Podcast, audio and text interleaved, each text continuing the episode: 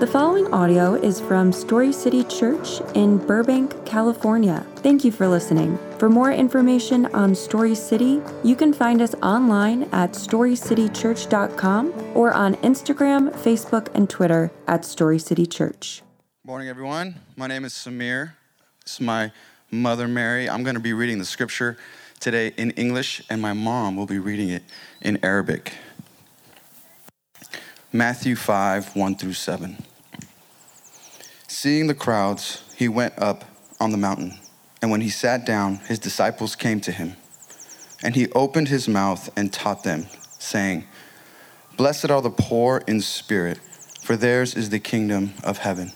Blessed are those who mourn, for they shall be comforted. Blessed are the meek, for they shall inherit the earth. Blessed are those who hunger and thirst for righteousness, for they shall be satisfied. Blessed are the merciful, for they shall receive mercy." ولما رأى الجموع صعد إلى الجبل فلما جلس تقدم إليه تلاميذه ففتح فاه وعلم قائلا طوبى للمساكين بالروح لأن لهم ملكوت السماوات طوبى للحزانة لأنهم يتعزون طوبى للودعاء لأنهم يرثون الأرض طوبى للجياع والعطاش إلى البر لأنهم يشبعون طوبى للرحماء لأنهم يرحمون. This is the word of the Lord.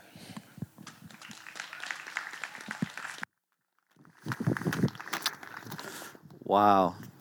Thanks, brother.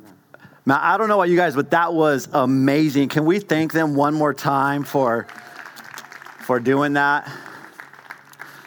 That is so good. Well, hey, good morning, Story City. If I haven't had a chance to meet you personally yet, my name is Daryl. I get the honor of being here with you guys today. Technically, I'm a missionary here in the city of Los Angeles, through an organization called Send Relief, but I get the honor of calling Story City Church my home and my family. So thank you guys as we've come out here. Yes, thank you so much. That's some of my small group. Shawana, thank you. Love you. But man, that's one thing that Story City does well is community and props. Yes, let's give it up for Leah. Leah's awesome. Well, hey guys, I am excited to be here with you guys today and talking and continuing through the Beatitudes. But as Andy said a little bit, that today historically would be the beginning of Holy Week. And Holy Week is where they were celebrating through the Passover meal. They were celebrating the exodus of God's people, where they were freed from slavery. And that's what this whole week was, a celebration leading up to that. And so what's different about us where we are today is we really celebrate today as Palm Sunday, because that's where Jesus comes on the scene. It's about to be a new freedom, a new exodus for his people. Now, as Andy said, that they were celebrating because many of them knew that this time was here. They were waiting on a prophecy that was made over 500 years ago in Zechariah. And so as Jesus was approaching, they were celebrating as well. Now, why were they celebrating something different here? Many of these people, although it's Passover, but a lot of these people were hurt people, broken people that were waiting for the Messiah to help give them back their position and right standing in the community. And so it was a celebration, and it should have been. But I found something interesting as I was looking into the text of this. And if you go to Luke chapter 19, it talks about Jesus as he's coming in. Now picture, people are laying their jackets on the ground. People are laying palm leaves on the ground. They are celebrating. They are excited. And Jesus is coming in. He's a little bit a ways away. And he sees a picture of the whole city. And it says that Jesus began to weep. Jesus began to weep. And I was thinking about, why was he weeping? Was he sad because he knew that that day began the countdown, 7 days till his resurrection? So was he crying because he knew what was about to come? He says why he was crying in Luke chapter 9, verses 40 and 42. It says, as he approached Jerusalem, he saw the city and he wept over it. And he said, if you had only known on this day what would bring you peace, but now it's hidden from your eyes. And I thought that was a bit of a sobering statement. The people are celebrating, and he looks at his city, and he says, if you only knew what would bring peace. See, they were celebrating because they thought Jesus was coming to bring peace, but in a different way, to conquer, to take over, to rule, to elevate them to their positions of right standing in the community. That's the peace that they were looking for. And he cried because they missed it. He had already been teaching them. He had already been with them, and they hadn't got it. He was weeping because he saw a whole city that was still stuck in bondage, that was still stuck in the world's ways, that was still in pain. And those that did believe in him had no mercy. They were so concerned about themselves. It really should have been reversed. When the people saw Jesus coming, they should have been weeping, and Jesus should have been celebrating because they were faithful in what they had been called to do. And God, I just pray that the day doesn't come that God will look down upon our city in the same way, but yet he would celebrate and say, good job to those that had followed him. See, he had been teaching them, and I believe he's teaching a lot of us still today, that although we're in pain, although we're hurting, the way forward, the way to peace is mercy. It's mercy. And the pain or the sacrifice that mercy shows or that is experienced, that's how we receive the kingdom, through that mercy. But his people hadn't truly acknowledged or comprehended the concept of grace and mercy yet. So what is the difference if we're talking about grace and mercy? On the receiving end between us and God, grace is the pathway that we receive salvation and justification. Mercy is the process we go through sanctification. And what does that look like is application in our life. It looks like us seeing our city and all its brokenness and seeing people and all their brokenness, but holding back our judgment and choosing to forgive instead. Mercy looks like us seeing our city in her sin and her brokenness and seeing the people and the pain and the results of sin and a broken city, and our hearts yearn to step in and relieve our people from the suffering that they're in. That's a picture of mercy in our life. And this journey that we're going on in the Beatitudes, that's what this is. It's a journey that is searching our hearts and giving us the standard by which we live that out in our lives today. If you guys have been following along with us, we've been in this series going through Sermon on the Mount, and we've been focusing time on the Beatitudes. Jared talked a little bit about how Moses gave the law and people, there was the standard, it was the lens they were to look through their life to see their right standing with God. And now Jesus comes and shows them this way of to receive him, and that this Sermon on the Mount would be the new way for them to look through the lens into their own heart and to their right standing with God. And so up until this point, weeks have had where we've gone through the first 4 or 5 Beatitudes, it's all been about us, really. It's been about what we've received from God. It's been about the position that our hearts need to be in order to move in to what God is calling us to do. Our hearts have to be positioned in the right place. We talked about first, blessed are the poor in spirit. Blessed are those who mourn. Blessed are the meek, and blessed those who hunger and thirst for righteousness. It's all in a place of seeing our right standing, of humbling us recognizing what God has done for us in our life, recognizing that we need him and where we stand. But only then are we able to move on to where we are here, which is blessed are the merciful, for they will be shown mercy. It implies that unless you have acknowledged that you've received mercy in your own life, unless you have acknowledged the gravity of what God has done, unless you acknowledge those, it's no way for us to truly be merciful in the lives that God has called us to. Which brings us to our first observation in this scripture, which is mercy experienced often precedes mercy offered. Mercy experience often precedes mercy offered. I was with a friend the other day, and we were talking about this restaurant, Chipotle. I called it Chipotle, but that was a separate argument. But he was talking about he was at Chipotle, and there was a guy standing in front of the restaurant. As he walks up, the guy says, "Hey, would you buy me lunch?" And he assumed that he was homeless or going through some struggles. And this friend has experienced a ton of grace and mercy in his life.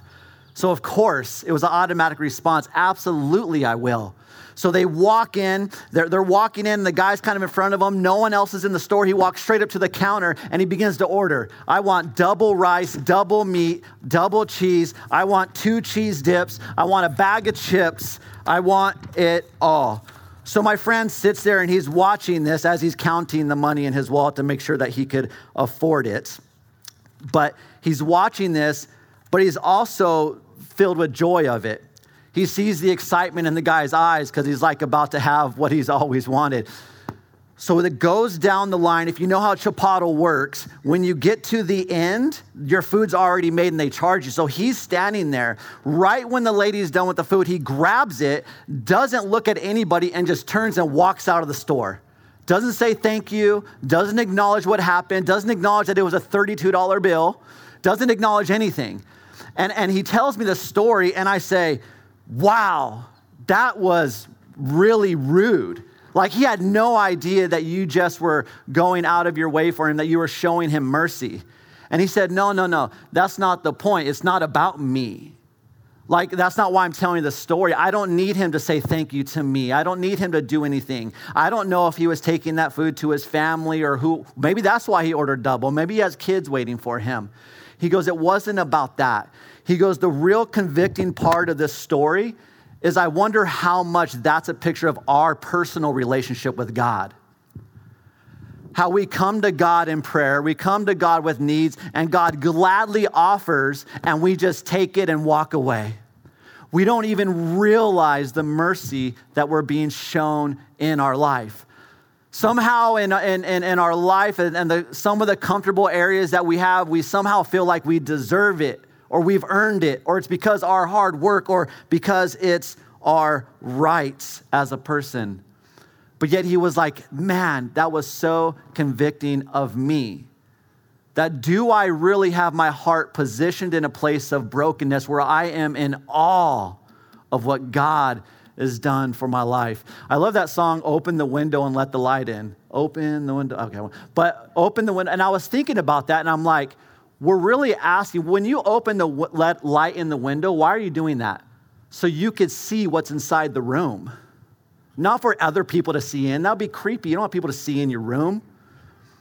You want to see what's in the room. And so when we're singing God, we're telling ourselves to open and let the light in, so we can see the position and posture of our heart. And when we begin to understand that place, when we've received mercy in that way, when we understand and acknowledge it, then mercy begins to overflow through compassion and mercy. Our second observation is mercy is manifested in action. It's manifested in action. I couldn't think of a better example or a story of mercy being manifested in action than the parable of the Good Samaritan. And I don't know if you guys know the story, but it's in Luke chapter 10. We have it printed in some of your areas, or it'll be on the screen. We're going to kick off in verse 30, but I want to kind of catch you up to that point. Basically, there's this guy that's an expert in the law. He knows the law. He knows what he's supposed to do. And so he goes to Jesus and he says, tell me, how do we earn or receive this eternal kingdom? And Jesus looks to him and basically says, you know the law, you tell me what it says. And he says, the law says, love the God with all your heart, all your mind, all your soul, and love your neighbor, essentially. And then Jesus says, well, then go do that. That's how you receive the eternal kingdom. And then the guy says, well, who's technically my neighbor? And I love, here it continues on where we're going to read in verse 30. It says, Jesus replied, and he tells his parable. And he basically speaks of a man that's on a journey going from Jerusalem to Jericho. This guy was robbed, he was beaten up, and he was thrown on the side of the streets. I don't know why. Maybe it was like a drug deal gone bad or something. Who knows? We don't know if he was good or bad, but he was robbed and thrown on the side of the road. It says that a priest is walking and sees the guy beat up on the side of the road and walks and goes around on the other side. Then it says that a Levite was walking along, sees the guy on the side of the road, walks around, goes on the other side. But then it says, but a Samaritan comes along, sees the guy beaten up, sitting on the side of the road, and the Samaritan begins to care for this guy, begins to wrap his wounds, pour like oil and honey and whatever else, I don't know, like stuff that they had back then on him, begins to take care of him and begins to look after him. But then doesn't just leave the person there, takes the person to the Four Seasons, pays for the person to stay there, and then tells the person they could order all the room service they want. And when I come back, I'll go ahead and fork the bill. And then Jesus tells his parable and looks to the guy and says, now out of those three people, you tell me who the neighbor is. And the expert in law replied this, the one who had mercy on him. And Jesus told him, go and do likewise. This is how important mercy is, guys. The guy said, how do we inherit the kingdom of God? And he says two things, accept and love me and have mercy on your neighbor. It's so important. And see, the crazy thing is it's all about a position and a posture of our heart and God's place in our life. Which brings us to the third observation. The third observation, which is mercy in its fullness is sacrificial. Mercy in its fullness is, so what that means is when I'm walking down the street and I got an extra dollar and I give an extra dollar because it's extra, like is that, it's not necessary, it's literally squirrel. That's not, I've always wanted that to happen. So that's not mercy. Like the greatest example of mercy is God, obviously, is Jesus and his son. The other example of mercy is the Good Samaritan. Mercy is not something we do because of something we have in excess. It's not something that we do out of our own strength and our own will because we can. I was talking to our youth pastor, Chris Rev, the other day, and he was like, man, when we were talking about this, he goes, this kind of biblical mercy is hard. It's about sacrifice. It's about losing the power or giving up the power that you have or your rights. It's about letting go of your position or your security or even the things that you think you have because you deserve them. This kind of biblical sacrifice is hard, Chris was saying. And I was like, you're right, man. It is hard. And that's true. But why we're so lucky is because God doesn't expect us to show this kind of mercy based on our own human nature or our own strength.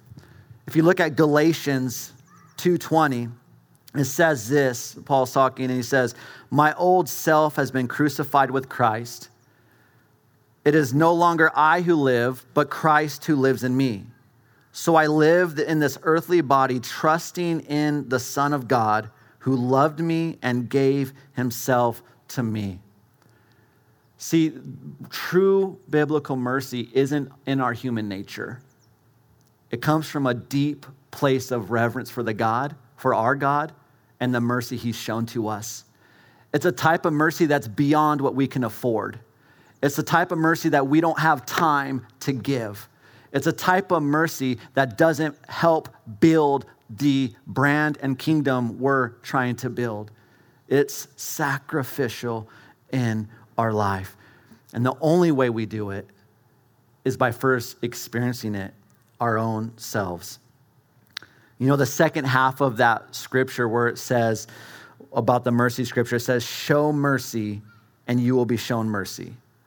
And I always kind of tripped out on that, show mercy. And so basically what you're saying, if I don't show mercy, then you won't show me mercy, God. So God, you showing me mercy is dependent upon what I do. So now it's back to me again. And I thought that was interesting, but I don't think that it was true.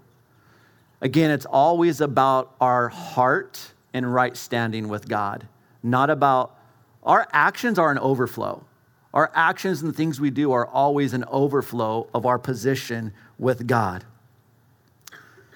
And so what does he mean by this? What he really means is that when you're hurting, when you're in need, when you need mercy, I want you to come to me. I want your heart to have confidence in our relationship. And when you don't show mercy to people because of the measuring stick that you use to see if they are worth it, if they're valued, if you can afford it, or do they deserve where they are, I know that you will ultimately use that same judgment on yourself, which will prevent you from coming to me. So it's not about God not wanting to give us mercy, but it's about our heart not being in a place to receive mercy. And that's what he's talking about in this place. And so when we try to come to God and from a place that's not a merciful heart, it makes it extremely hard to approach him. It makes it extremely hard to ask things of him. And it makes it extremely hard to receive what God has from us. Because by our own doing, we will cast the same judgment that we cast on others to ourselves and what we receive from God. You know, as my kids get a little older, my son is 14 and my daughter's 12. As they are becoming relatively aware that I am not qualified to be their dad. Like it's getting rough as they get smarter. It goes the opposite way for me. But I was thinking of a few years back when I was on my knees begging God to give me another chance to become a better father to my son. And let me explain why. He was 9 years old. We were in this little town in Arizona, and we went to this kind of park church event, but we had to park about 3 miles away in this parking lot. We stayed kind of late, so by the time we walked back to the parking lot, we were the last ones there. My wife's car was there. My car was there. My wife went ahead and drove home. I assumed that my son was in the car with my wife when he was 9 years old. And it's about 10 o'clock at night. I assumed he was in the car, and he wasn't. Not only was he not in the car, he was banging on the car door. I thought it was my subwoofer. And I was like, wow, this sounds good.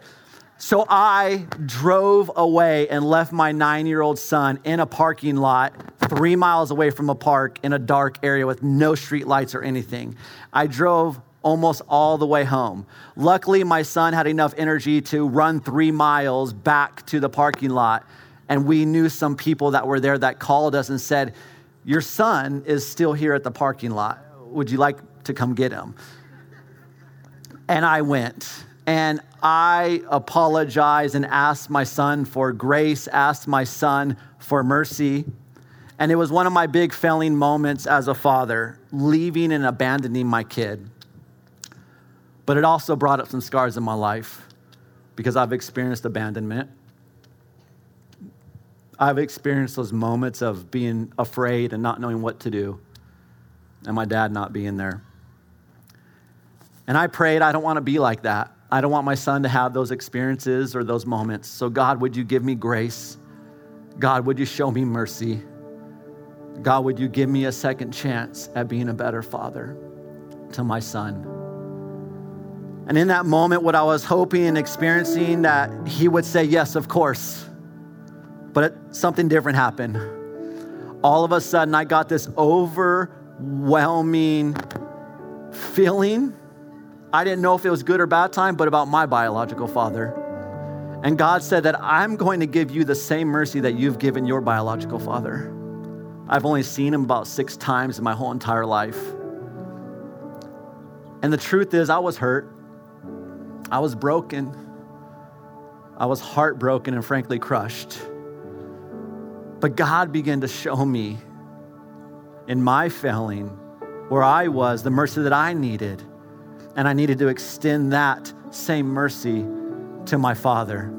So thus began the process. You know, he's older in his years now and he desired to meet his grandchildren, which he had met in the first 10, 11 years of their life.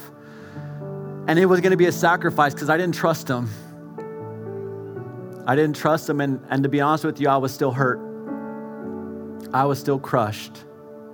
A lifetime of identity searching, a lifetime of questioning why. And now I was supposed to hand my grandchildren over, not permanently, but introduce my grandchildren to them, introduce my wife to them, let my children see that I love them. That was what I was supposed to do. It was a sacrifice. There's nothing that I hold dearer in my life than my children and my wife.